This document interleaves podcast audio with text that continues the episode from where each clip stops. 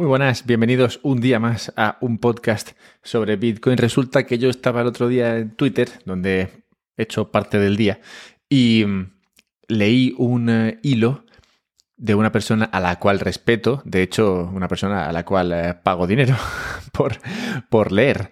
Este tweet era gratis y lo dejaré en la descripción del podcast, pero estoy suscrito a su, a su newsletter. El caso es que es una persona a la que, como digo, respeto, respeto su análisis y, bueno, luego comentaré un poco quién es y demás. El caso es que lo que leí me hizo plantearme una pregunta y esa pregunta en mi cabeza no encontraba respuesta. De modo que dije, ¿quién podría responderme a esta pregunta de manera que yo me sienta tranquilo con la capacidad, de, digamos, o con, con la calidad de la respuesta? Y el nombre de Sergi Delgado apareció en mi cabeza justo al lado de donde yo pensaba que igual estaría la respuesta, que no aparecía. Y dije, hostia, pues voy a escribir a Sergi. A Sergi tuve la suerte de conocer este año. Y nada, si quedamos en, eh, quedamos en tratar de encontrar un tema para hablar en el podcast. De hecho, si habéis visto mi vídeo, está en YouTube, sobre el viaje a Riga, a The Baltic Honey Badger Conference, pues ahí me, hablé con, eh, con Sergi, está grabado en vídeo, quedó ahí registrado el hecho de que teníamos que juntarnos para una entrevista, así que en esta nos juntamos. Y nos juntamos, como digo, para tratar de encontrarle respuesta a esta pregunta a la cual yo no fui capaz de responder. Espero que os resulte tan interesante abordarla como me pareció a mí. Así que nada, antes de entrar al tema en cuestión y otros tantos que, como veréis, van del hilo de la cuestión principal, nada, simplemente recordaros un par de cosas que tienen que ver con los sponsors de este podcast. Sponsors bien necesarios, bien necesarios porque no solo de aire vive el hombre. Bien, la, el primero sería Relay. Relay es un servicio a través del cual puedes comprar Bitcoin y me gusta Relay porque ofrece un equilibrio óptimo entre sencillez y privacidad. Tú compras Bitcoin a través de Relay enviando una transferencia o pagando con tarjeta a esta empresa y ellos inmediatamente te mandan Bitcoin a un monedero que tú controlas.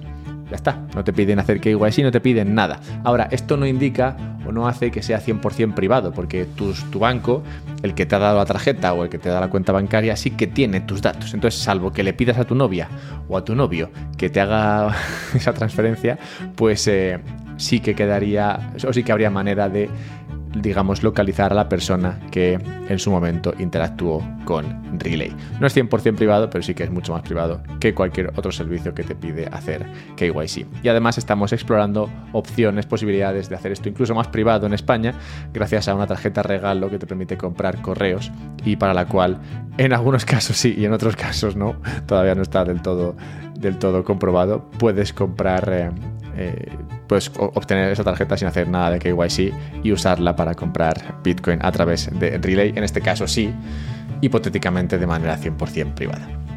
Bueno, eso es Relay y lo segundo sería la Bitbox. La Bitbox es eh, un monedero frío, seguro, seguro si sabes usarlo, claro, pero sabes usarlo porque es muy sencillo, un monedero seguro donde guardar tus Bitcoin, porque en algún momento querrás sacar Bitcoin de Relay. Relay, como digo, te ofrece un monedero, pero ese monedero custodia tu Bitcoin por ti y si lo custodian por ti, pues no son tuyos.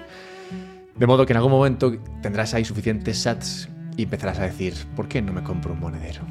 Un monedero frío que yo custodie. ¿Por qué no abrazar esa responsabilidad? Porque como decía Spiderman, bueno, no lo decía así, está, lo decía al revés, pero es que Spiderman, a ver, al final que acabo era un chaval que iba a saber de esas cosas. Bueno, lo, lo decía su tío, ¿no? Su tío no era tan chaval. Bueno, da igual, el caso es que su tío dice lo de que un gran poder conlleva una gran responsabilidad, pero eso... Eso es un poco... A ver, no es que sea una chorrada, ¿vale? Pero no todos somos Spiderman. No obstante, todos podemos sentirnos como Spiderman si lo haces al revés. Si tú aceptas una gran responsabilidad, conseguirás y sentirás un gran poder. Así que... Sí, ya sé que igual suena un poco raro, pero pruébalo. Con la Bitbox o cual, cualquier otra manera, en general, la custodia de Bitcoin te ofrece esa responsabilidad que, como verás, tiene un impacto importante en tu vida, en el poder que sientes. Bien, pues nada, habiendo dicho todo esto, encontrarás sendos descuentos a ambos servicios barra productos en la descripción del podcast, así como enlaces a todo lo que salga aquí, enlaces a el tweet de, el Twitter de Sergi Delgado y todo eso. Así que nada, venga, al lío, vamos con, vamos con Sergi. Hola Sergi, bienvenido a un podcast sobre Bitcoin. Hola Alberto, ¿qué tal? ¿Cómo estamos? Muy bien, me alegro de que hayamos conseguido cerrar esta, esta charla. El, el tema en concreto fue uno que me, me vino a la mente y, bueno, más bien, el tema me apareció y, y tu nombre me vino a la mente y así fue como, como, conecté, como conecté para esta charla. Así que me alegro uh-huh. de que, de que decidieras aceptar. Nos conocimos en persona en Riga y, uh-huh. y desde entonces este año nos hemos visto unas cuantas veces, la verdad. Pues sí, eh, Riga... Y luego Madrid. Ma- Madrid... Madrid y luego Madrid en una charla que diste también en Madrid. Cierto, cierto. Decía, han sido tres veces, no estaba yo, ahora me faltaba como una colgando, cierto, porque fue Madrid para Watch Out y Madrid justo después de Watch Out en la charla del Bitcoin Tuesday, diría que fue, uh, que fue un poquito acelerada porque me tenía que ir al aeropuerto. En, sí, que estabas con la maleta en la puerta. Media hora. Sí, sí, total, literal. La maleta y el Uber en la puerta, no es coña. Sí, pero bueno, está bien que hayamos tenido esa oportunidad de, de conocernos en persona, si las conversaciones luego son más uh, naturales. Y recuerdo cuando te conocí que llevaba tiempo pensando, bueno, tenía tu nombre apuntado ahí porque, bueno, de hacer podcast y hablar con la gente, pues eh, siempre sale, ¿no? Eh, Oye, ¿a quién podría entrevistar? Tal, ¿no? Y mucha gente decía, ah, entrevista a Sergi. Pero, claro, mi podcast no se suele meter mucho en temas y cuestiones eh, demasiado técnicas y, y tú como desarrollador tienes eh, cosas que decir, pero suelen ser más técnicas de las que yo mm. suelo comprender.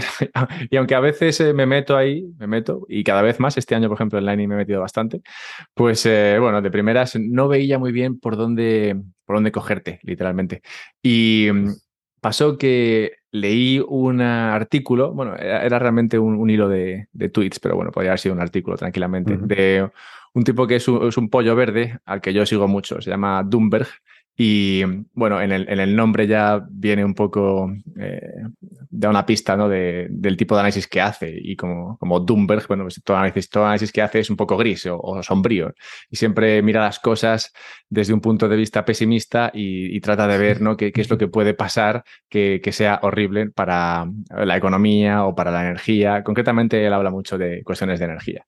Pero en este caso en concreto, hablaba de... de Bitcoin de pasadilla, hablaba de cripto, hablaba de hablaba del control de los estados y, y de las C B D Cs, ¿no? Entonces, todo esto lo englobaba eh, dentro, de, dentro de lo que pasó con eh, lo de Canadá y los, y los trackers, ¿no? Los camioneros, y el control y la censura que se, que se puso allí en, en Canadá para evitar que, que, estas donac- que llegasen donaciones a, uh-huh. a las personas que estaban apoyando esta, esta manifestación de los, de los camioneros. Entonces, voy a explicar básicamente el, el análisis que hace, que hace Doomberg y, si te parece, entramos un poco. Me gustaría saber un poco también cómo lo lees tú de lo que, de lo uh-huh. que él plantea y, y luego vamos a lo que es el núcleo de...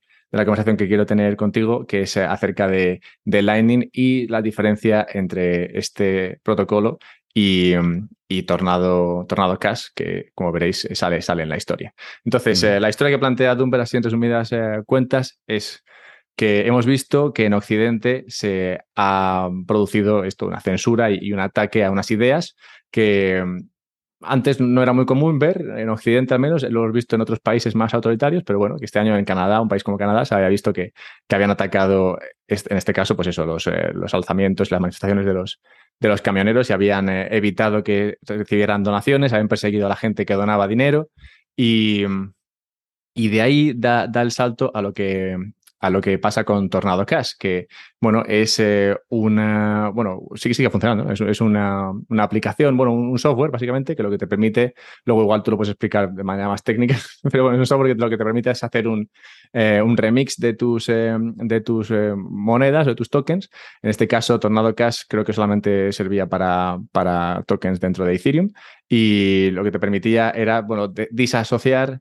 El, o disociar, no sé cómo se dice la palabra, eh, el, eh, el, eh, el Ethereum o lo que sea que tuvieses, o el, o el U S D T o lo que sea, con tu cuenta a base de haces un remix y entonces después del remix tienes, digamos, un U S D T limpio y eso lo enviabas a los camioneros y así, digamos, te evitabas que, que se te persiguiese a ti personalmente.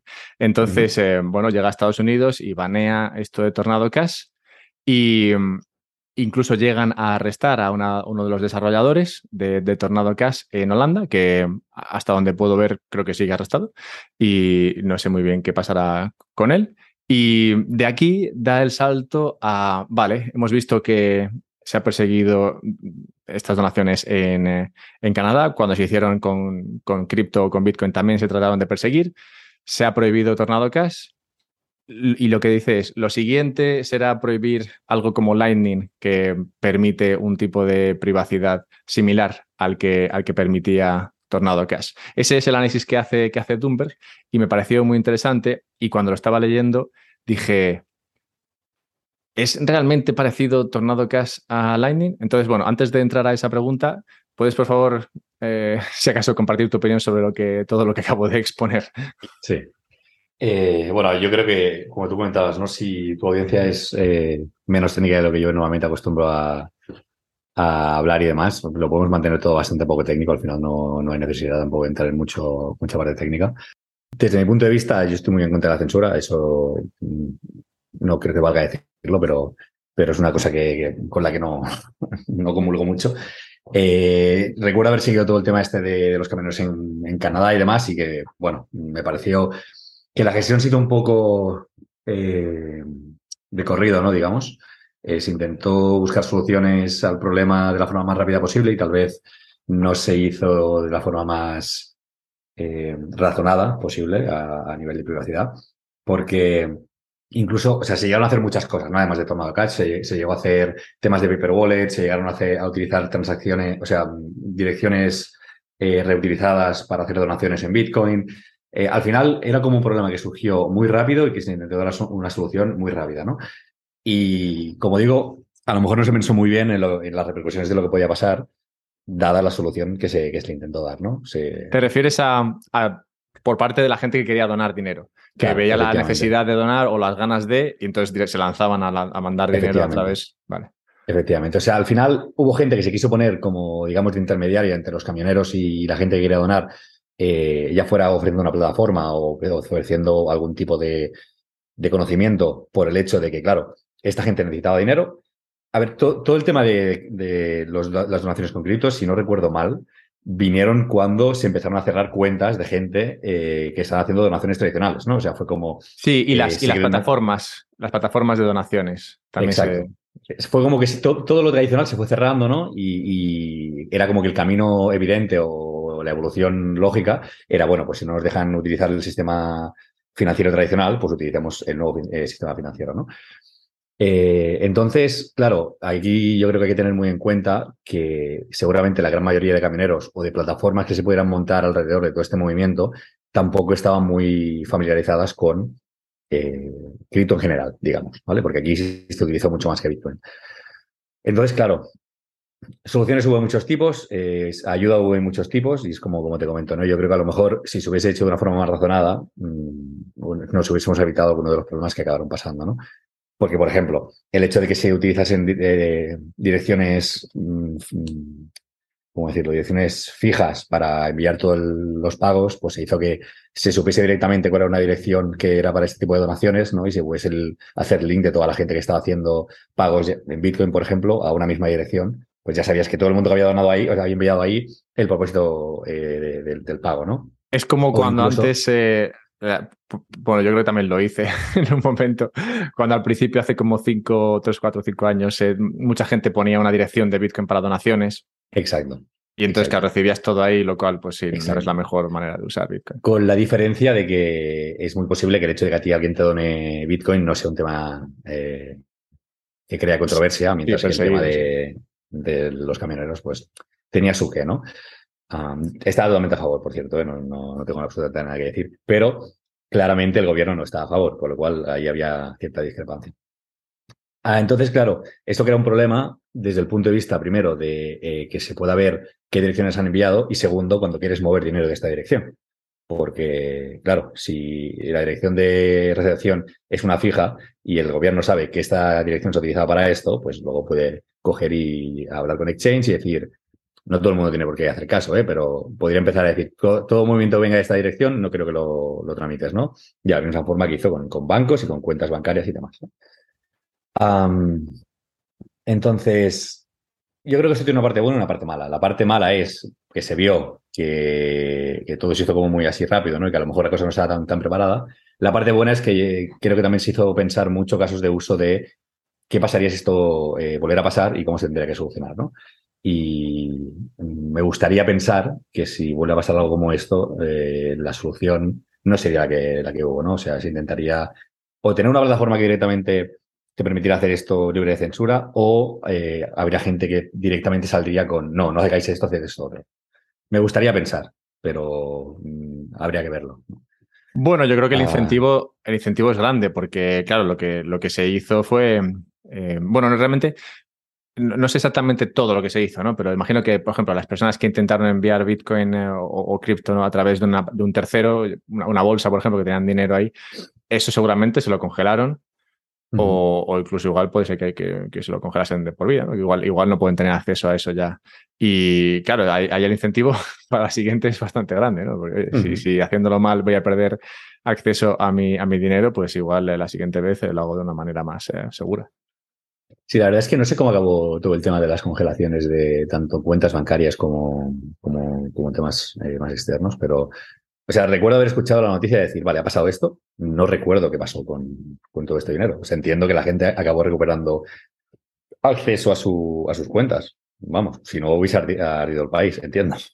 Bueno, pero... depende, porque realmente no sé cuánta gente, cuánta gente se vio impactada por esto. Y comenta también este señor en, en, su, en su hilo que le sorprendió que hubo un hackeo de una de las... Eh, de una de las plataformas estas de donaciones, no sé si era GoFundMe o lo que sea, hubo un hackeo y salieron a, a la luz los datos de todos los que habían donado.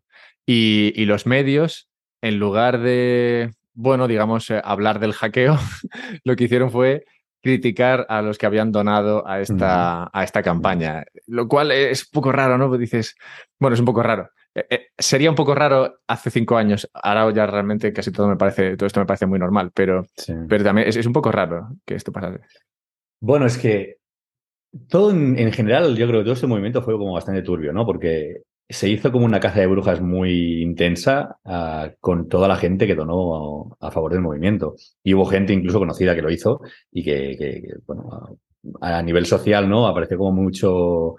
Eh, eh, ¿cómo se llama esto? Social Media Warrior o Social Justice Warrior o algo así, eh, con un tema que es en plan, oye, perdona, mira, yo puedo donar lo que me dé la gana, y creo que esta gente tiene razón, necesita dinero, pues eh, me parece genial que Canadá haya dicho que esto es ilegal, pero lo que es ilegal es hacer este cambio de legislación eh, flash, digamos, ¿no? Del, del día a la mañana y, y crear... Eh, bueno, deberías tener al menos crear este tipo de legislación ad hoc para los, las cosas que no te interesan por, por un tema totalmente político, ¿no? Sí, comentaba eh, también en... Eh, es que comentaba cosas bastante buenas. Tiene, otro, tiene otra, otra apreciación que hace, que es que, que veo un riesgo en que si esto hubiese pasado en China o en Rusia, todos los medios occidentales lo habrían criticado. Pero en este caso lo que hacen es que ven, antes, antes de juzgar la acción, dicen, vale, ¿a quién estaríamos juzgando? Y al final estarían juzgando a un partido liberal, digamos, de izquierdas, en, en un país occidental. Y entonces ya dicen, hacen un cálculo y dicen, ah, pues igual, igual no vamos a criticar esto porque sería criticar a uno de los nuestros. Entonces ya no criticas la acción, sino que criticas la acción o no en función de quién la cometa, lo cual... es, pues eso, también, también eh, digamos, un, un precedente peligroso, como, como lo que tú comentas, ¿no? Que se cambie la ley de repente, pues, hombre, en el momento en el que se la cambian a, a tu favor, digamos, oye, pues bien, pero ¿qué pasará si mañana eso no va a tu favor? Sino que lo que hacen es, pues eso, prohibirte que, que dones dinero o que gastes dinero en algo que a ti sí que te gustaría gastarlo. Mm-hmm. No, es que yo creo que estamos sentando precedentes muy peligrosos en general, ¿eh? Desde hace tres o cuatro años, eh, con todo lo que ha pasado últimamente. Uh...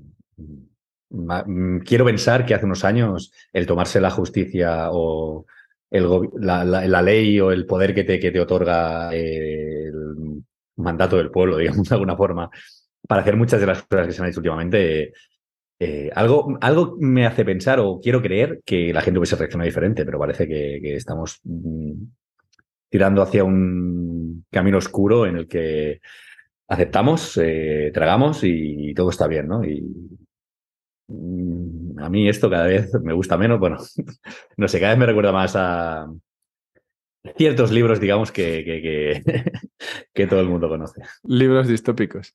Sí, sí. Vale, pues eh, sigamos avanzando con, eh, con la cuestión, porque primero empiezan con eh, bueno, lo de Canadá y, y, e hila luego esto con otro control de capitales, que en este caso es el que se, se, se impuso a, a Tornado Cash. Entonces, mm. aquí digamos que el, el salto es cualitativo y también cuantitativo, porque ya no solamente atacas a un tipo de persona que está haciendo una donación donde no quieres, sino que estás atacando a cualquier persona que use un software que no te gusta, que digamos pues eso es, es cualitativo y cuantitativo el cambio, pero de alguna manera está relacionado porque al final es eh, un ente centralizado o, o una, digamos, una persona que está en el poder toma una decisión que tiene un impacto acerca del, del, de lo que hace la gente con su dinero. Entonces eh, lo de, lo de Tornado Cash, Eh, bueno, no sé, no sé cuánto puedes eh, contar de esto, pero bueno, si puedes explicar un poco cómo funciona un criptomixer de estos y, y un poco hasta dónde sepas de, de lo que ocurrió ahí y luego podemos discutirlo. Uh-huh. A ver, yo eh, mixers así de cosas que no son Bitcoin no los toco mucho porque no toco a nivel técnico, no, no me digo nada más que no sea Bitcoin. La idea general es, yo creo que es bastante, eh, bastante fácil de explicar.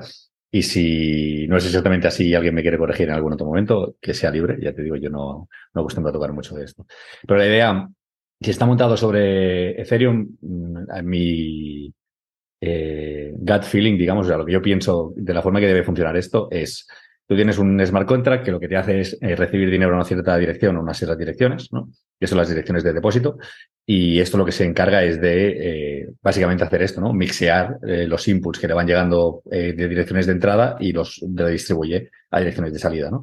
Entonces, la idea es que si... Al, al final es como... La idea es la misma que un mixer de Bitcoin, ¿no? Tú, sí, es como, es como ciertas... CoinJoin, entiendo, ¿no? No debería exacto, ser muy diferente. Exacto. Mi... mi... Mi interpretación de cómo funciona es exactamente así. Direcciones de depósito y direcciones de salida. Con la única diferencia, que esto es lo que lo hace para mí eh, más fácilmente baneable o, bueno, regulable, digamos, ¿no?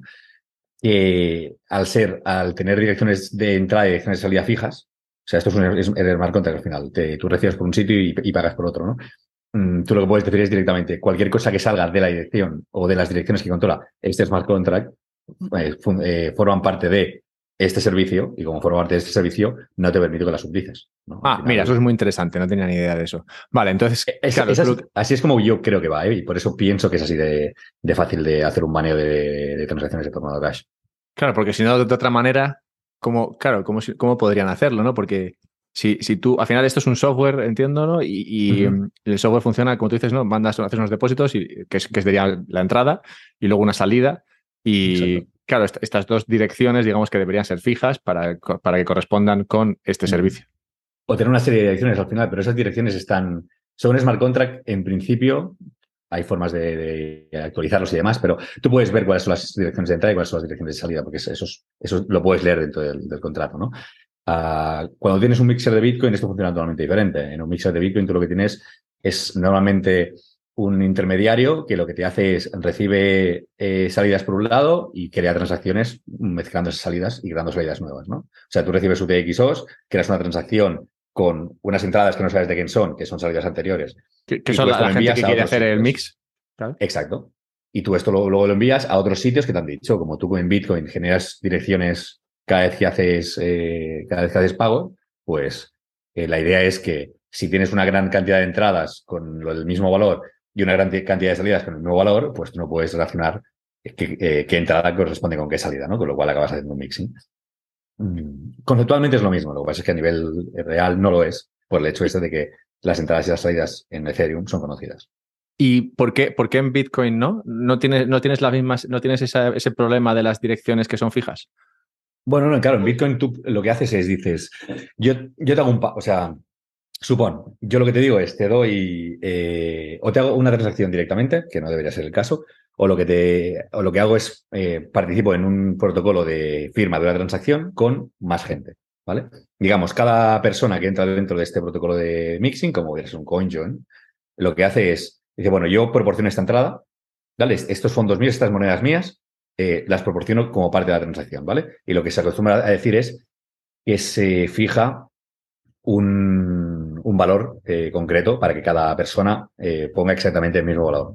¿vale? Porque si cada entrada es del mismo, del mismo valor, no se puede reconocer después cuando salen al mismo valor cuál corresponde con cuál. Entonces, si nos juntamos diez personas, digamos, ¿no? Vamos a hacerlo con billetes de cincuenta, por decir alguna cosa. Nos juntamos diez personas y cada uno pone un billete de cincuenta. Los, eh, hacemos un shuffle de los billetes y los repartimos otra vez, ¿no? Entonces, en este caso sí que se sabe que los que han entrado son los que han salido porque somos la misma persona, ¿no? Pero si esto mismo lo haces con direcciones, tú lo que dices es, nos juntamos diez personas, cada uno pone sus entradas, generamos una dirección nueva, como tú haces cuando eh, recibes un pago nuevo en tu billetera de Bitcoin. Y una vez que todo esto está mezclado, en vez de que esto se nos reparte a nosotros mismos, pues esto sería el símil, sería como decir, cada uno de nosotros ha asignado a una persona diferente para venir a recoger lo que nos lo dará luego a nosotros, ¿no? O cada uno después sale, se disfraza y viene a buscarlo sin que, sin que nadie sepa exactamente cuál es cuál, ¿no? O sea, la idea al final es, hay infinitas direcciones en tu billetera, esto entra por un sitio, se hace una mezcla, sale por otro y ya no sabes lo que ha entrado hacia dónde ha salido, ¿no?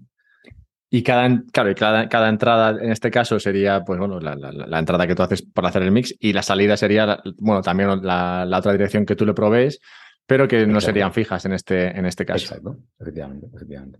Vale, vamos a asumir o vamos a dejar esa posibilidad ahí. Realmente, bueno, no creo que ni tú ni yo podemos poner la mano sobre el fuego de que esto funcione así para, o que funcione así para Tornado Cash, pero de funcionar así sería, sería, digamos, ya un punto diferencial importante. Vale, bien, pues esto claro, yo pasa... creo, por cierto, que esta, o sea, el símil más, eh, más fácil, digamos, o el símil más, más similar es el de Tornado Cash con un mixer, como podría ser esto, Samurai, eh, Wasabi o un CoinJoin en general en Bitcoin. O sea, para mí, el, es, donde está la similitud real es esta. Lightning para mí es una cosa que, o sea, hacer la comparación entre una cosa y la otra cambia bastante y bueno, lo veremos ahora, ¿no? Porque para mí es muy, muy diferente.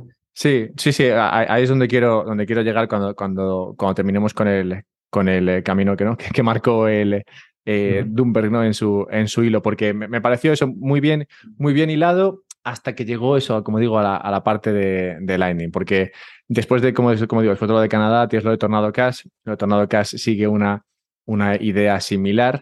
Y, y ya, bueno, digamos que marca unas, eh, bueno, de nuevo, unos precedentes que son muy, muy raros porque, bueno, para empezar, el, el banear un o prohibir un software ya no es, ya no es prohibir una, una actividad o una acción, es, es prohibir algo que se puede usar para, para el bien o, bueno, o para algo neutro o, o para algo malo. Malo, de nuevo, que aquí, bueno, entramos, eh, bueno, como, como tú dices, eh, tú estás en contra de la censura, yo estoy en contra de la censura. Yo no sé, no sé cómo te cuentas tú en cuanto al tema de blanqueo de capitales y demás. A mí es que los, los, eh, los eh, delitos sin víctima no me, no me parece que sean, que sean delitos. Entonces, bueno, pues que, que, se, que se plantee que esto se pueda usar para blanqueo de dinero y entonces es malo, bueno, vale, pues bueno, aceptemos, ¿no? Que, que la ley dice que es, que es malo, bueno, vale, pues entonces digamos que se podría usar para blanquear capitales, ¿no? Que, que has ganado un dinero que no quieres, eh, no quieres declarar y entonces, bueno, pues usas, usas un criptomixer de estos, ¿no? Para, para limpiarlo.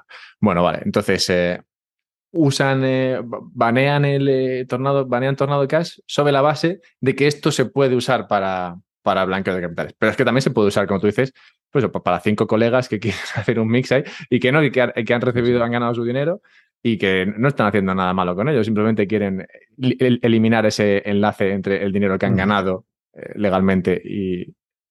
A mí hay una cosa con todo el tema de blanqueo de capitales y, bueno, la verdad es que tampoco quiero meterme mucho en, en el tema, pero me hace mucha gracia, ¿no? La, también la caza de brujas que se ha hecho en general con el mundo cripto y el blanqueo de capitales y demás, cuando eh, históricamente la gran mayoría de blanqueo de capitales no se ha hecho con criptomonedas, ¿no? O sea, no se ha inventado aquí esto, ¿eh? Es como que, uh, ahora ya tenemos eh, la excusa para quemar todo, todo el sistema, pero blanqueo de capitales se ha hecho siempre y se ha hecho desde fuera de todo esto y se sigue haciendo y seguramente se haga más de lo que se hace dentro de este mundo. Entonces, al final, como izar la bandera del blanqueo de capital, como, como el, la, la gran, digamos, el gran estandarte en contra de las criptomonedas me parece bastante eh, patético. Sí, me parece que también hay... habla mucho de, de lo que se puede decir en contra, ¿no? Es como que si todo, si todo lo que tienes que decir es eso, es que no tienes mucho que decir.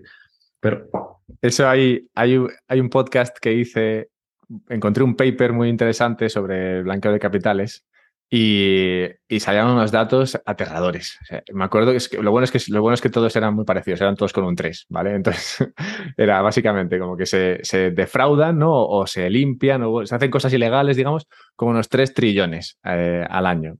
De esos tres trillones, el, la, todas las agencias y demás que se dedican al control de blanqueo de capitales y demás recuperan unos tres mil. Y para recuperar esos tres mil... tres mil millones, o sea, tres billion, se gastan trescientos billion. Bueno, es, curioso. Es, es que era, era épico. Sí, sí, sí, sí, me parece bastante curioso y bastante lamentable también, pero bueno. Sí, porque bien. Además esos trescientos mil millones que se gastan no son ellos que, yo que sé, han ganado gracias a su trabajo, ¿no? Ahí, no sé, cultivando patatas y demás, han ahorrado cientos y cientos de miles de millones y ahora los dedican a esta noble acción de, de mm. eliminar el blanqueo de capitales, sino que son trescientos millones que estás pagando tú en cuestión de impuestos y demás, que van, eso, a recuperar tres mil, un diez, un uno por ciento de lo que, de lo que se gastan. Es que es, sí, es como... Sí, es, es. Sí, en fin, yo creo que en cualquier otro ámbito esto quedaría claro que no es una buena solución y se pasaría a otra cosa, ¿no? No, bueno, en fin, eh, antes de que me linchen eh, lo dejamos ahí.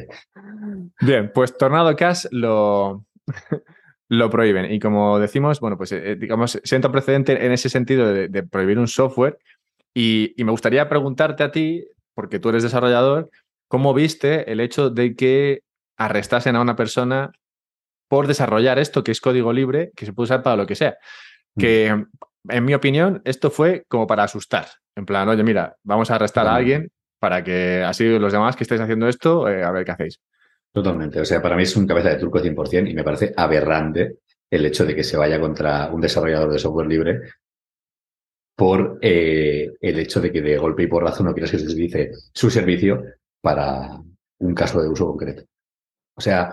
Obviamente, a ver, todo el mundo aquí sabe que cuando desarrollas según qué, ese qué se puede utilizar para cosas buenas y se puede utilizar para cosas malas, ¿no? Pero eso aplica prácticamente a todo. O sea, no nos engañemos. Aquí la única diferencia está en que estamos eh, tratando con temas financieros en los que hay muchos más intereses que en, en mucho más software, seguramente. Pero el software es una herramienta. Y como cualquier herramienta, se puede utilizar para cosas buenas y se puede utilizar para cosas malas. Y incluso qué es bueno y qué es malo depende del prisma por el que se esté mirando. Lo que para mí puede ser horrible, para otra persona puede ser lo menos y para otra persona puede ser su día a día, ¿vale? Um, a, a, o sea, dejando esto de lado, el hecho de que se detenga a un, a un desarrollador por, por, por eso, por un tema totalmente ideológico, a mí me parece aberrante. Y no, no lo puedo decir de otra manera. Y sobre todo cuando encima es...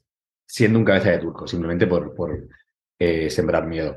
Porque al sembrar miedo a la población haciendo cosas eh, que están totalmente fuera de lugar, yo lo conozco como terrorismo, pero claro, si lo hace el Estado, pues no lo es, ¿no? Entonces, claro. Sí, iba, iba, iba a hacer otro símil, otro símil, ¿no? Entre, si yo te quito dinero a ti, sería un robo, pero si lo hace el Estado, bueno... Um... Exacto, es, es lo mismo, al final estamos exactamente lo mismo. Al, al final parece que...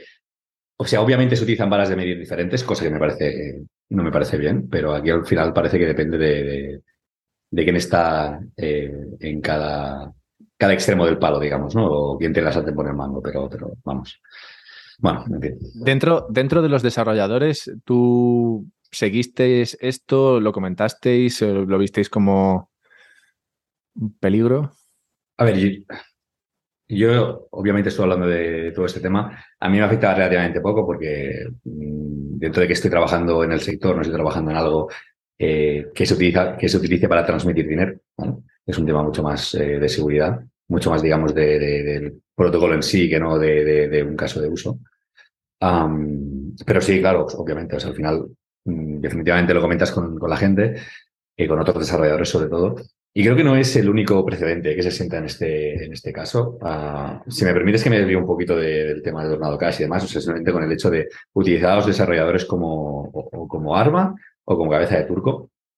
Eh, lo que está haciendo CreateRight con Bitcoin Core, por ejemplo, no dista mucho de lo que estamos hablando aquí. Pues al final es hacer targeting a un, un grupo, digamos, relativamente vulnerable que es crítico para el sistema.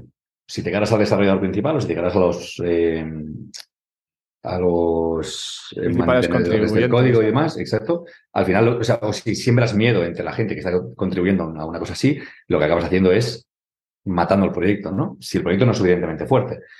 Y hay gente que lo tiene clarísimo. O sea, al final, el target fácil es ir a por el desarrollador. El desarrollador es una persona. Una persona puede ir a la cárcel, una persona puede ir a juicio, una, a una persona la puedes inundar en, en demandas, en procesos judiciales, de tal forma que eh, no quiera continuar o, o directamente... O sea, no, que no se lo pueda permitir o que no quiera continuar o que pierda toda motivación que tiene por, por lo que está haciendo, ¿no? Hay que pensar que esto... Eh, es una pasión, pero es un trabajo. Y si tiene que costarte la ruina en, en tu vida, hay, hay gente que no ni se lo plantea, ¿no? Eh, presiones eh, a, de, de lado, eh, temas psicológicos de lado, o sea, eh, se está jugando con personas ahí al final. Pero bueno. En tu opinión, ¿cómo de alta es la entropía dentro de, de Bitcoin? Perdona, es que me encanta esa palabra, siempre intento meterla. Pero, pero ¿cómo, ¿cómo de importante es que se siga haciendo, se siga trabajando en el código de Bitcoin? Imagínate que, siento la tangente esta, ¿no? Pero bueno, me parece interesante. Uh-huh. um, si, si de repente se, se, digamos, asusta lo suficiente a todos los contribu- a todos los desarrolladores sobre Bitcoin y todos deciden uh-huh. parar cualquier uh-huh. tipo de desarrollo que estén haciendo, ¿Cómo, cómo, de da, ¿Cómo de dañino es eso para, para el ecosistema de Bitcoin a la larga, en tu opinión? A ver, desde mi punto de vista, Bitcoin es un software relativamente robusto como para poder funcionar sin necesidad de que haya mejoras, ¿vale? Bitcoin tiene una serie de problemas actualmente. Algunos son eh, más críticos, otros lo son menos, pero no tiene ningún problema realmente explotable que se conozca, ¿no? Eh, a, o sea, dejando eso de, de, de lado... Cualquier software se tiene que mantener porque tanto, o sea, con el tiempo se descubren nuevos ataques, se descubren nuevas vulnerabilidades de dependencias que puede tener el código, eh, se puede conseguir más computación para hacer que ataques teóricos puedan dejar de ser teóricos y llegar a ser prácticos, ¿no? Entonces, dentro de que eh, el código no tenga por qué modificarse a, hacia tener más eh, features, digamos, más... Eh, características. Más características nuevas, digamos. Tú un código no lo puedes dejar durante años sin tocarlo. Porque, por lo que te digo, o sea, al final, como mínimo tienes que mantenerlo para que siga siendo lo que es en este momento. Y eso a veces implica simplemente actualizar una dependencia o implica parchear un bug que se haya encontrado años más tarde, ¿no? Con lo cual, si nadie lo toca, llega un momento en el que no de- dejará de ser lo robusto que es. O sea, podría tener una vulnerabilidad crítica que no se arreglase nunca. Vale, o sea que hay entropía como en todo, pero que dentro de lo que es el, la entropía de dura, en general con Bitcoin, digamos que el sistema en sí mismo es bastante robusto como para aguantar. Claro, o sea, yo creo que es uno de los sistemas más robustos. A lo mejor estoy un poco sesgado, ¿no? Porque me digo sí, aquí esto, los dos estamos así, pero bueno. Pero yo creo que es uno de los sistemas más robustos que hay en la actualidad. O sea, es algo que t- es, es software de código abierto que ha estado corriendo durante muchísimo tiempo en diferentes tipos de entornos, con una uptime eh, rozando el cien por ciento, eh, que ha tenido vulnerabilidades importantes, pero que se han sabido parchear a tiempo sin que haya habido un exploit o un exploit relevante. Eh...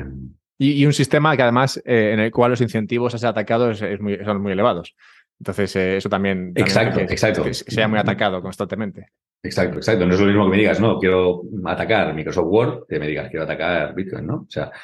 Y, y, y a ver, y todo esto, como se suele decir en inglés, with a grain of salt, porque... Si tú atacas un software que está utilizado en, en muchis, o sea, por muchísimos usuarios, eh, el atacar ese software, como puede ser Word, que puede ser una broma, pero que al final se hace, eh, te puede dar una escala de privilegios para poder conseguir eh, acceso a administrador dentro de un sistema y de ahí hacer muchas cosas más. O sea, que se hace muchísimo, ¿eh? Pero en este caso, además, tienes un incentivo económico que es, no, no, es que si me lo cargo, a lo mejor encima directamente gano dinero. No tengo que ganar a hacer un ransomware o cosas por encima. Simplemente ya con ello ya tendría eh, un gran beneficio. Va, dejarme que os recuerde un par, cuatro cosas.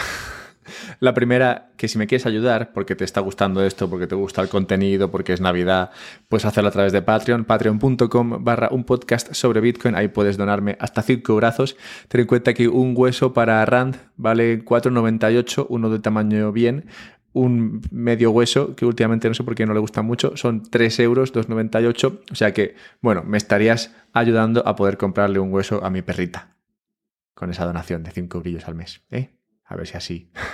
Bien, eso con Patreon. Luego está Twitch. Twitch eh, es un sitio donde hago tweets, hago directos, hago live streams, ¿no? Según como quieras. El caso es que, bueno, pues eh, nos lo pasamos bien, hay una comunidad muy interesante, de vez en cuando viene algún shitcoiner, nos reímos, nos lo pasamos bien, siempre desde el eh, respeto y la cordialidad, al menos mientras no estoy cansado. Y otra cosa que quería comentar es eh, Fountain. Fountain es un sitio donde tú puedes escuchar podcasts, igual que donde lo estás escuchando ahora, pues en Fountain. Y en Fountain lo bueno es que puedes streamear sats, tanto hacia mí como hacia ti también te pueden llegar sats. Así que nada, es un es escuchar podcasts sobre Lightning, sobre Bitcoin, lo cual es como, no sé, es muy guay. Y eso, Fountain, es gratis de descargar y todo, o sea que ningún problema. Y finalmente nada, si te gustan los temas del podcast, pero ves que son un poquito variados, que, que es verdad que se, to- se tocan varios sectores dentro de lo que es Bitcoin, pues puedes encontrar estos temas por categorías en la página web, un podcast sobre bitcoin punto com. Hala, seguimos. Bueno, sigamos entonces con eh, el eh, camino que, que nos marcaba eh, el pollito verde este, Doomberg. Y aquí es donde para mí hace el salto que, que bueno, que, me, que me, me hizo que tu nombre apareciese en mi mente. Y es que comenta, vale, hemos visto lo de Canadá, hemos visto lo de Tornado Cash, se, se puede ver claramente que la intención de los gobiernos es eh, la de prevenir cualquier movimiento de capitales que ellos no sean capaces de controlar. Y entonces eh, dice, bueno, el siguiente ataque o digamos el siguiente sospechoso de ser atacado sería, en opinión de, de Doomberg, Lightning. Porque Lightning ofrece una característica similar a la que ofrece Tornado Cash en el sentido de que te permite desvincular ese... Ese, en este caso Bitcoin, desde de, de, de, bueno, de, desvincularlo con tu persona y usarlo dentro de Lightning sin que esté conectado contigo. Entonces, cuando llegué aquí fue cuando dije, hostias, seguro que... O sea, veo el enlace y uh-huh. pensé, se, esto se podría hacer igual que como se hizo con, con Tornado Cash, que fue inmediato. En un momento se anunció esto y al momento siguiente todo el mundo dejó de usarlo y todo se vio comprometido. Entonces, aquí es donde sí que vas a tener que ponerte un poco más, más técnico uh-huh. y, y poder uh-huh. explicar, aunque me ha gustado antes cómo has hecho el, el, el símil ya entre, entre Tornado Cash y, y los CoinJoins y, y cómo, cómo hace Wasabi. Así que, bueno, ahora si quieres puedes explicarnos un poco cómo, cómo de factible sería un ataque a Lightning y qué diferencias ves. Claro, yo aquí es, es lo que te decía, ¿no? Es donde discrepo un poco. O sea, para mí el símil más fácil sería decir, yo ataco a Wasabi, por decirle alguna cosa, que tiene un coordinador central y que directamente, como sé que hay una persona que, nos, que está haciendo este tipo de mixings, si una cierta... un cierto pago de una dirección concreta o una U T X O concreta o una moneda concreta de una persona concreta que la puedo eh, que le puedo hacer un tag porque sé que es esa, entra dentro del mixing y tú lo aceptas, pues te vas para adelante, ¿no? O sea, eso es muy fácil. Te, te collo a ti como coordinador y eso hace que si una cosa de las que yo no quiero que pase, pasa, pues el responsable vas a ser tú, ¿no? De ahí también un poco, antes de meterme en el tema de Lightning, por lo que viene todo el tema este eh, con Wasabi, de que ellos en principio van a hacer... Eh, iban a tener Chainalysis mirando eh, qué cosas llevan dentro de, de los mixings y demás, por un tema así, porque al final el, tienen, que, tienen que ser, y lo pongo entre comillas, uh, o tienen que ser una, una cierta eh, legislación que les, les ha impuesto pues el ente regulador concreto de, eh, no sé si ha sido Estados Unidos o donde están registrados, ¿no? Entonces, para mí, ahí es un símbolo muy, muy claro y que es muy fácil de ver. Lightning es un, es un monstruo totalmente diferente para mí. Aquí... Eh, No digo que no se pueda hacer, digo que es diferente. O sea, hay, hay di- diferentes temas y, y depende de lo que entendamos por Lightning, ¿no? A ver, um, vamos, vamos, a, vamos a ver cómo, cómo, cómo lo, lo orientamos. Lightning tendríamos la parte, digamos, de entrada Lightning, tendríamos la parte de salida Lightning y tenemos la parte de Lightning en sí, ¿vale? Entonces, si empezamos por el principio, digamos, ¿no? Si empezamos por la entrada, a... Uh, La entrada sería tal vez una de las cosas más fáciles y, y todo esto va a ser muy complicado, ¿eh? No, no nos vamos a engañar, pero al final, para tú poder hacer un, una restricción o un baneo o una censura concreta de transacciones en Bitcoin, necesitas apoyo de los mineros. Sin apoyo de los mineros es imposible, porque los mineros son los que deciden lo que va dentro de Bitcoin y lo que no va dentro de Bitcoin, ¿vale? Entonces, debemos asumir que... Eh, un ente regulador concreto tiene eh, acceso, o tiene control, digamos, o tiene un pacto con una cantidad de mineros suficientemente grande, ¿vale? Más de un cincuenta por ciento, para que sea viable.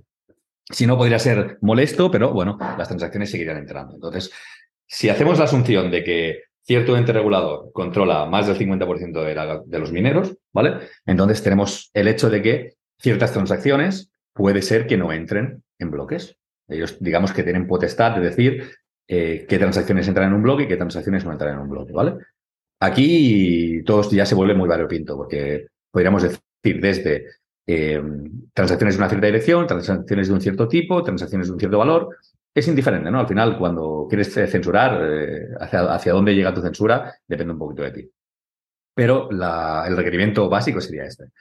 Entonces, si asumimos esto, eh, las transacciones de Lightning actualmente tienen un formato bastante eh, fácil de, de ver, ¿vale? O sea, una transacción de Lightning es una multisig dos de dos. O sea, al final necesitas dos personas.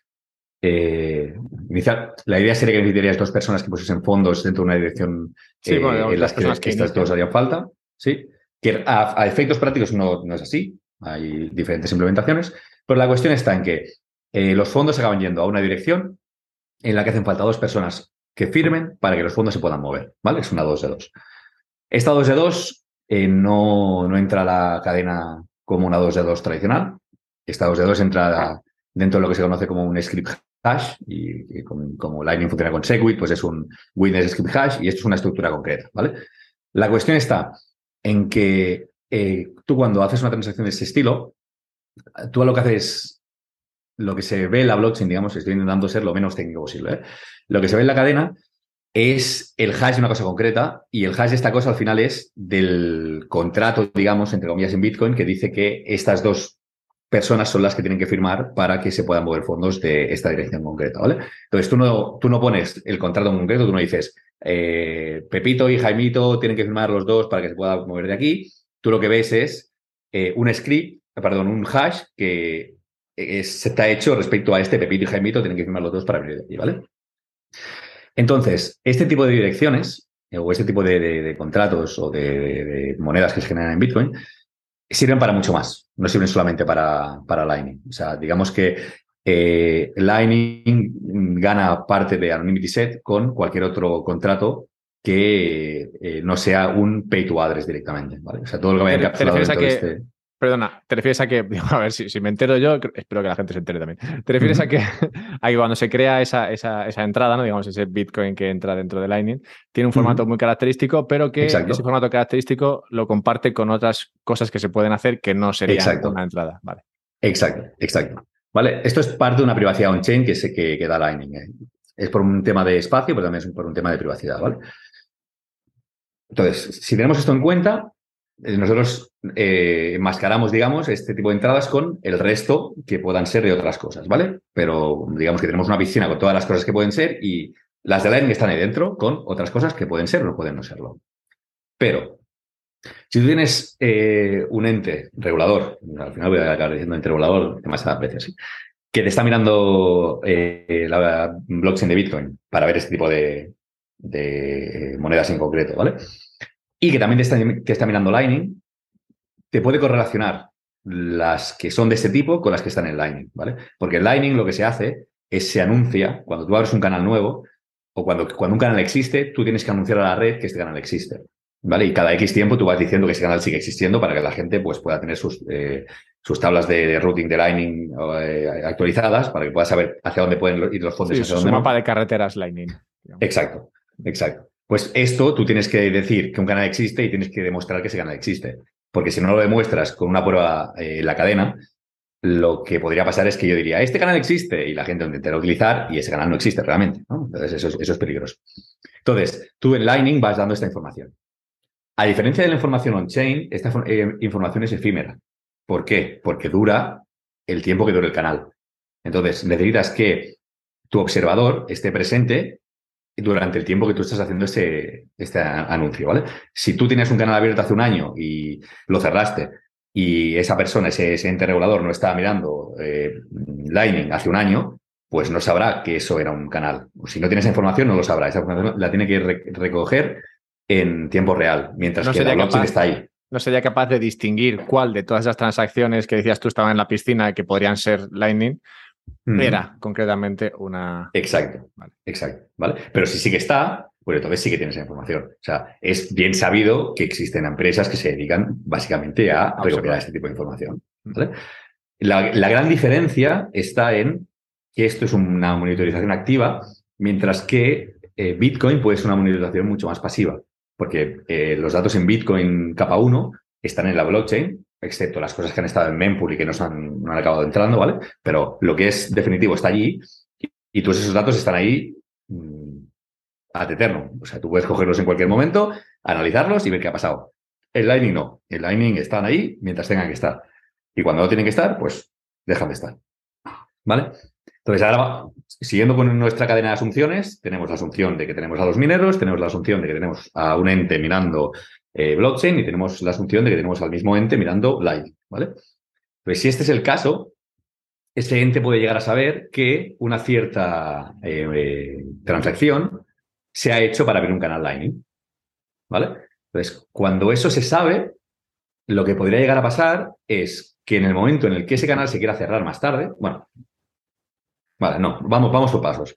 Esto de Lightning. Bueno, hago apertura y cierre y luego hago Lightning, ¿vale? Porque así es, vale. Yo creo que se, se entenderá mejor. Entonces, eh, lo que podría llegar a pasar es que si este canal se quiere cerrar de forma tradicional, eh, cuando tú cierras un canal, al final, pues es lo que estábamos diciendo, ¿no? Tienes una transacción que lo abre, y tú haces una serie de transacciones por en medio y luego tienes una transacción que lo cierra, ¿no? Y esta transacción que lo cierra gasta de la transacción que lo abre. ¿Sí? Y tú esta transacción que lo abre la conoces y sabes que ha estado en, en Lightning, ¿no? Entonces, como tú tienes mineros de tu lado, lo que podrías llegar a decir es eh, no quiero que me aceptes ese cierre, ¿vale? O sea, ese dinero no podría salir de Lightning porque no entraría en un bloque.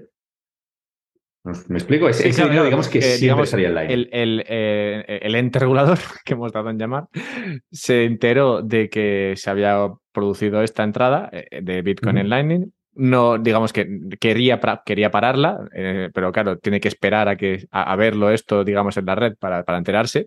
Entonces, uh-huh. cuando puede pararlo es a la salida, que es cuando Exacto. intentas meter esa, ese cierre de canal, dice, vale, este es el que abrió hace X tiempo y ahora no le voy a dejar salir. Exacto. Si da la casualidad de que es el anuncio este de, del canal se hace antes de que haya una confirmación, que esto juraría que sí que se hace, te podría llegar incluso a parar la apertura, porque sería en plan, vale, estoy viendo que esto es una apertura porque la estás anunciando y... Eh, y aún no has confirmado la transacción. Y aún no has confirmado, ¿vale? Vale. Aquí, ah, voy a decir exactamente si se hace antes o después.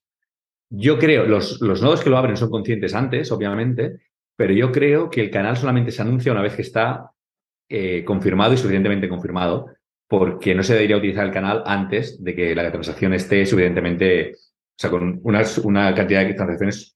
De, de confirmaciones, perdón, suficientes, ¿vale?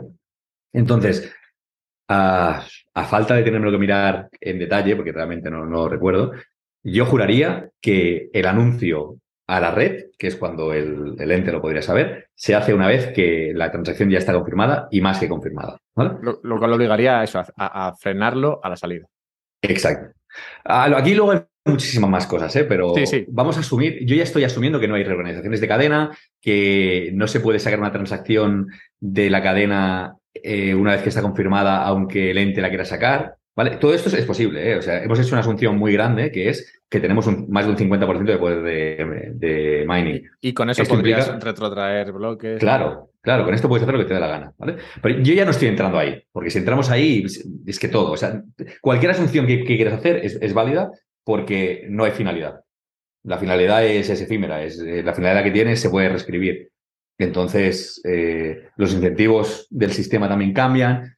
Eh, también se debería pensar que si tienes un ente que controla un cincuenta por ciento del, de esto de mining, seguramente nadie utilizará el sistema porque asura a un nivel como bastante bestia, ¿no?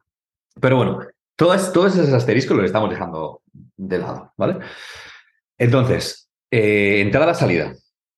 Luego tenemos Lightning, ¿vale? Dentro de Lightning, aquí es cuando las asunciones estas que hemos hecho inicialmente las podemos eh, aligerar un poco. O sea, la única forma de, de conseguir que algo no entre o que algo no salga de Lightning es con ayuda de los miners, ¿vale? Si no tienes ayuda de los miners, no hay manera. Dentro de Lightning, las cosas cambian un poco, porque al final eh, Lightning es, es un monstruo diferente, ¿no? Los bloques no importan. Lo que importa al final es los peers que tienes dentro y qué se enruta hacia un lado y qué se enruta hacia otro, ¿vale? Entonces, desde mi punto de vista, yo te diría que no hay una forma real de hacer una censura de pagos en Lightning. Y esto es por diseño. O sea, Lightning funciona de la siguiente manera, ¿vale? Tú puedes tener o canales directos con una, con una cierta persona. Miento, tú tienes canales directos con una cierta persona, ¿vale? Pero lo que se puede hacer en Lightning es eh, encadenar diferentes canales para poder llegar a una persona con la que tú no tienes un canal directo, ¿vale? Y al final el enrutado de Lightning es eso, porque el resto son eh, pagos punto a punto.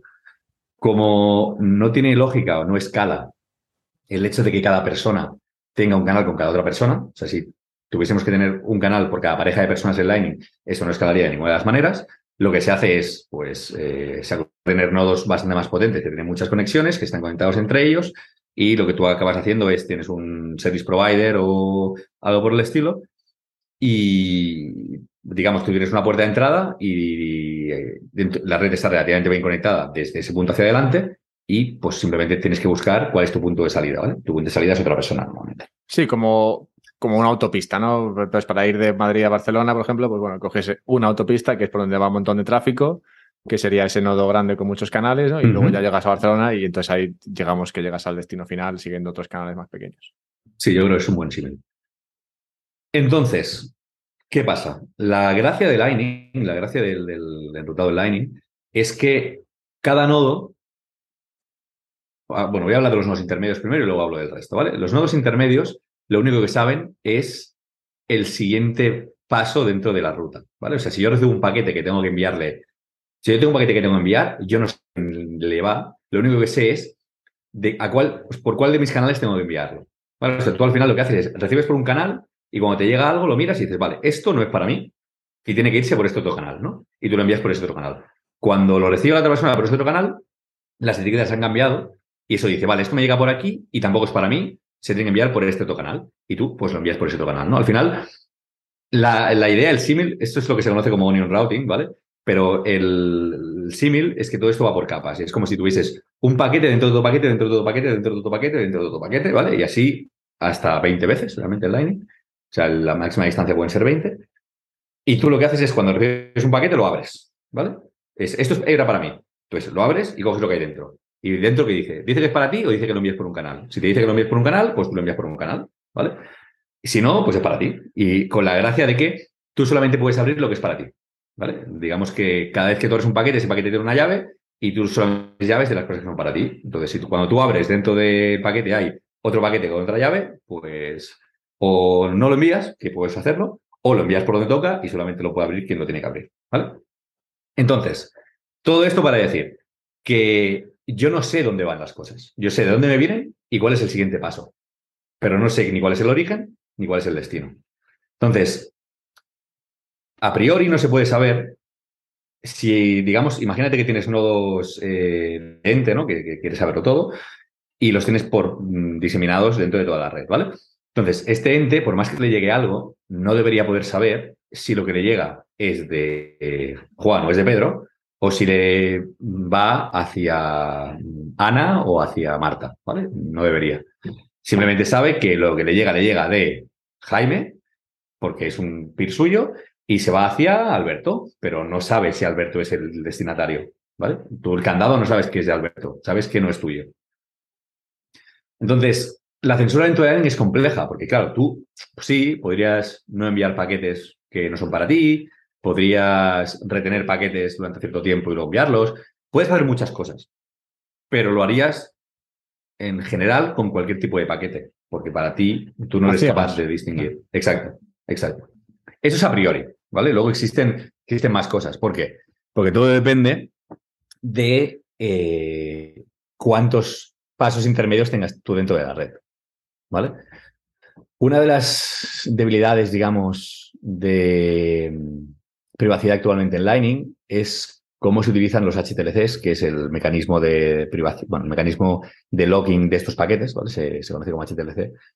Y esto al final lo que hace cuando se crea una ruta, se utiliza el mismo secreto, digamos, para toda la ruta. Es, no, no quiero entrar muy en detalle porque realmente es, esta es una de las partes más complejas de Lightning, ¿vale? Pero la idea es que eh, para poder asegurarte que el origen y el destino reciben el pago y solamente lo recibe, si lo recibe uno y el otro, y bueno, el origen, el destino y cualquier punto por el, por el medio recibe el pago, si una persona lo recibe, lo que se hace es que ese pago se condiciona al mismo valor secreto, ¿vale?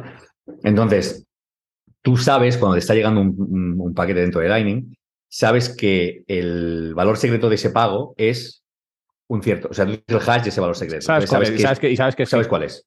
Y sabes que es fijo. Entonces, si tú, por ejemplo, estás dentro de un pago, estás de intermediario en más de, dos, en más de un punto, ¿vale? Tú sabes que ese pago es el mismo. No sabes de dónde viene, seguramente, y tampoco sabes a dónde va, seguramente, pero sabes que es el mismo. Entonces, claro, puedes hacer como un poquito de, vale, yo no sé de dónde viene, pero sé que ha pasado por allí, porque allí estaba yo, ¿vale? Sé que ha venido de este canal y se ha ido por aquel, no sé qué ha pasado en medio, y sé que ha venido por este otro canal mío y se ha ido por este otro, ¿vale? Entonces, si, claro, si esta persona estuviese en medio de cada dos parejas, ¿vale? Que es, claro, estamos hablando de, es, es, es algo muy, muy poco viable, ¿eh? Pero si cada dos nodos de la red, uno fuera de este ente, entonces este ente podría saber todo lo que pasa, porque cada vez que saltase, una vez sería un nodo que no fuera suyo y otra vez sería un nodo que fuera suyo, ¿vale? La probabilidad de que esto pase es, vamos, o sea, es ínfima. Estamos hablando de que, eh, o sea, piensa que es, es, es, crece el doble por cada vez, o sea, por cada nodo que, es, que, es, que, crea, que se crea y por cada canal que abre este nodo se necesita que haya otro nodo de, esta, de este ente que tenga también un canal con todo esto, o sea, para que esté en medio de cada cosa. Eh, no. No, o sea, si, no... si rebalancear canales es, es difícil en Lightning, ese, ese tío tendría que ser un genio, ¿no? Tendría que tener todo rebalanceado. Además, además, o sea, ya, ya yo no estoy contando ya ni con un tema de, de balanceo y de, de que tuviese los nodos eh, con un estado usable. Simplemente el locking de capital, el deployment de nodos que tienes que tener, o sea, la gracia está en que, en que sea complejo, ¿vale? Pero bueno, existen otras formas también de, de hacer, digamos, análisis de, de canales y demás en Lightning, como puede ser probing, como pueden ser eh, probing con eh, búsquedas binarias. Bueno, de verdad, o sea, no me quiero poner muy técnico porque no tendría sentido.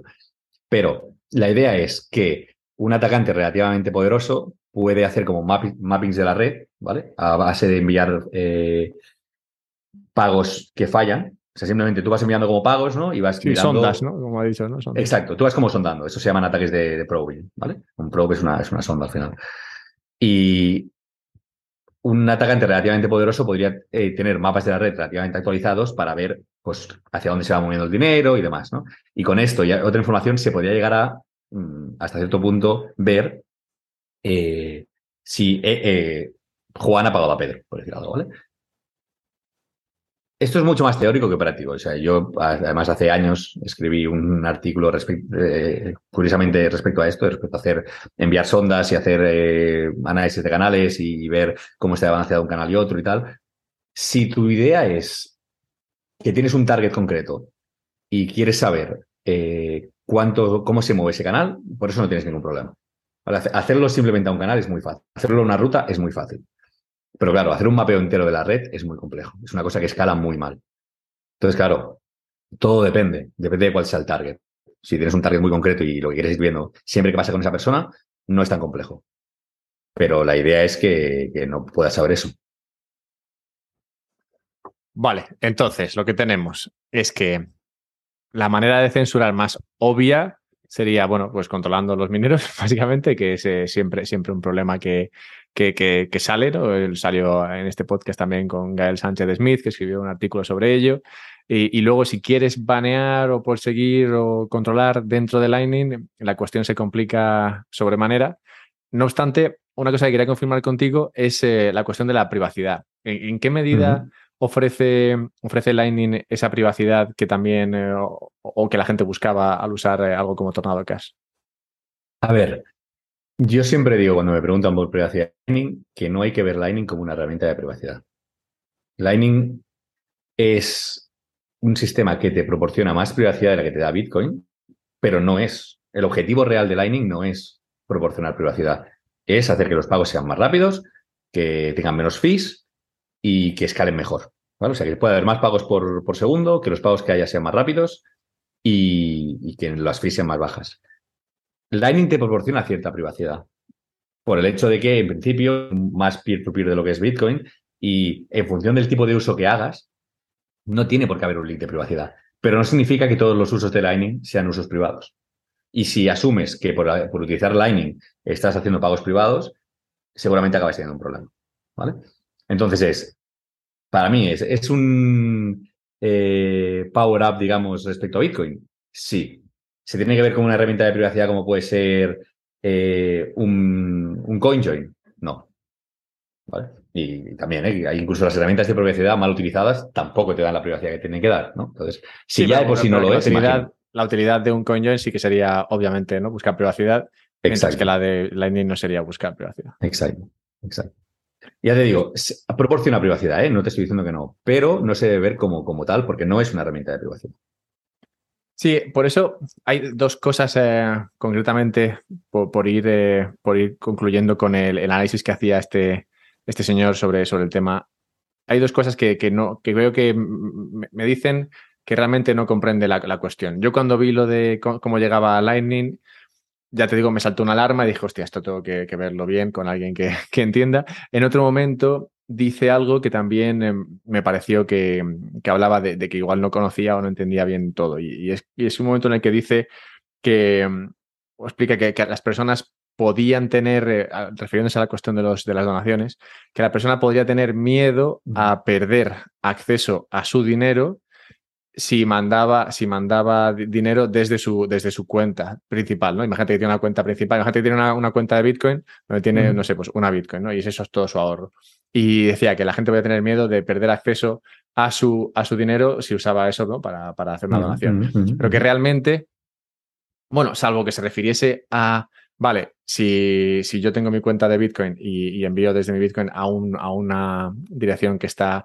prohibida, digamos, bueno, pues digamos uh-huh. que lo, lo que he hecho ha sido descubrir mi, mi dirección y, y que, y que la, la, la autoridad diga, ah, pues, pues tú te has portado mal, ¿no? Porque estabas uh-huh. mandando dinero a donde no debías. Pero realmente eso no me impediría tener acceso a mi... O sea, no me haría perder mi Bitcoin. Simplemente, digamos que me habría doxeado, ¿no? De alguna manera, si, si se puede identificar esa cuenta conmigo. Bueno, depende, ¿no? Si se puede identificar contigo, depende de lo que ese ente quise hacer contigo. También te puede hacer un blacklisting de tu, claro. de la dirección que fuera tuya, de, de, de cambio, de lo que fuera, ¿no? Si puede hacer un tracking, a partir de ese momento, si puede hacer un tracking de tus direcciones, pues podría hacer blacklisting de eso y que no las puedas utilizar, ¿no? Eh, eso con Lightning, obviamente, es más complejo. Eh, pero también yo creo que llama un poco al hecho este de no tener todos los huevos en la misma cesta, ¿no? Es decir, además de utilizar las cosas como Dios manda, y decir, bueno... Ni envíes solamente a un sitio, ni, ni tengas todo en un mismo sitio. Bueno, a ver, aquí, aquí hay... hay se, sí. se puede discutir, ¿eh? Se puede discutir. Ahí se puede porque discutir porque, tener... claro, tampoco tienes... O sea, si tienes tu... O sea, no están las ventajas, ¿no? De tener tu ahorro en cinco sitios, lo cual te obliga a tener cinco respaldos y mm. lo cual, bueno, pues puede ser... O sea, al final si estás enviando un sitio que es relativamente... Eh, comprometido, por decirlo de alguna forma, no vas a enviar desde tu hardware wallet eh, de ahorro directamente hacia allí. O sea, vamos, no deberías, ¿no? Si, si sabes que puedes estar en riesgo de que haya... Eh, o sea, de que eso haga un trick, haga un tic y puedan empezar a tirar del hilo a ver qué, qué es lo que hay ahí, seguramente intentes hacerlo de otra forma, ¿vale? Y ya te digo, yo no soy el más privacy freak de, de la comunidad, pero seguro que más de uno... Eh, O sea, ya, ya me está la palabra. Eh, piensa lo mismo que yo, o sea, está de acuerdo conmigo. Hay incluso gente que tiene, digamos, sus Bitcoin puros eh, limpísimos y no sé qué, y sus Bitcoin de cosas que se pueden hacer con otro sitio, ¿no? Y, y cada uno tiene su hardware wallet y depende cómo ha entrado, cómo no, esto se puede utilizar para tal, aquello se puede utilizar para cual, ¿no? Bueno, pero bueno. Sí, yo creo que a cierto nivel... Un poco todos tenemos eso en mente, ¿no? Bueno, es verdad que a cierto nivel, ¿no? Porque hay muchas personas que, que entiendo que no, pero es verdad que llega un punto en el cual empiezas a pensar en estas cosas, ¿no? En, eh, ¿qué, ¿Qué hago con según qué monedero o qué hago con, con, con según qué otro monedero? Y vale, bueno, al final, ese, ese era un... si lo piensas un momento, también aplica mucho a, a banca tradicional, ¿eh? O sea, yo seguramente no haría un pago a una cuenta de las Bahamas con mi cuenta de ahorros, por lo que pueda pasar. Porque a lo mejor me viene el banco a picar a la puerta, o a lo mejor me congelan el dinero, o a lo mejor... No sé, ¿sabes qué te quiero decir? Mm, hay sitios a los que, pues seguramente, si tienes que hacer un pago, no lo vayas a hacer en tu cuenta principal, o yo qué sé, no es, no es una cosa que te sí. la controle mucho, porque por suerte no lo hago mucho. Pero... No, pero es verdad que no es una cosa, claro. pero que no es una cosa que de Bitcoin solamente, porque, a ver, en España, por ejemplo, o cualquier lugar medianamente arrasado por los impuestos, tiene, tiene cierto conocimiento de... acerca de, ¿no?, cómo usar el dinero negro, cómo usar el dinero, digamos, declarado, ¿no? Y entonces dice, vale, pues mm. para según qué cosas gasto el dinero negro que no puedo, que no he declarado, y para según qué otras, pues gasto el dinero declarado para que no me digan nada. Exacto. Que, a ver, que todo el mundo sabe que aquí nadie tiene dinero negro y esas cosas son solamente cosas de las películas, ¿eh? Por no, favor, no vaya teóricamente que... hablando, claro. Vale, vale, vale. Bien, pues eh, vale, ese punto me parecía interesante comentarlo y, y nada, y, y el segundo punto, como decía, de, de, del análisis de Doomberg que me, me bailaba era el de cómo hacer, eh, cómo, cómo después de atacar Tornado Cash, pues eh, podrían ir hacia, hacia Lightning, y como hemos comentado, ir hacia Lightning realmente tiene, tiene una serie de, de, de complejidades que, que no comparte con, eh, con lo que pasó con Tornado Cash. Vale, pues eh, bueno. Hay una cosa, perdona. Es que justo lo estabas diciendo ahora y me ha venido, ¿sabes? Esto de que de repente te viene con un, un punto sí. más que piensas, hostia, a lo mejor esto también sería... Mmm, de, de nuevo, o sea, es un tema muy complejo, ¿no? Hay muchas, muchos casos que seguramente nos hayamos dejado. Pero sí que hay un punto concreto que me parece que a lo mejor vale la pena hablar, que son los proveedores de servicio de Lightning, ¿no? A lo mejor se podría atacar directamente a este. Como decir, a ver, existe Bitrefill, que es, un, es una forma relativamente fácil de... de de atacar para Lightning, porque esta gente se dedica básicamente a vender, eh, bueno, se dedica a vender mucho más que, que, que, que con Lightning, ¿eh?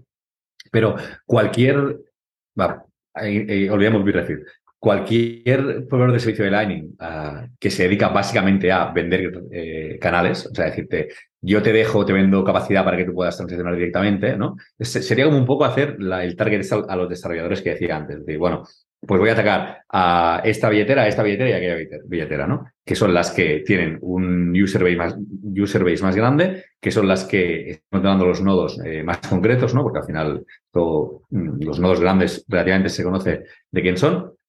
Y tirando eso, eh, harías que Lightning fuera bastante menos usable, ¿no?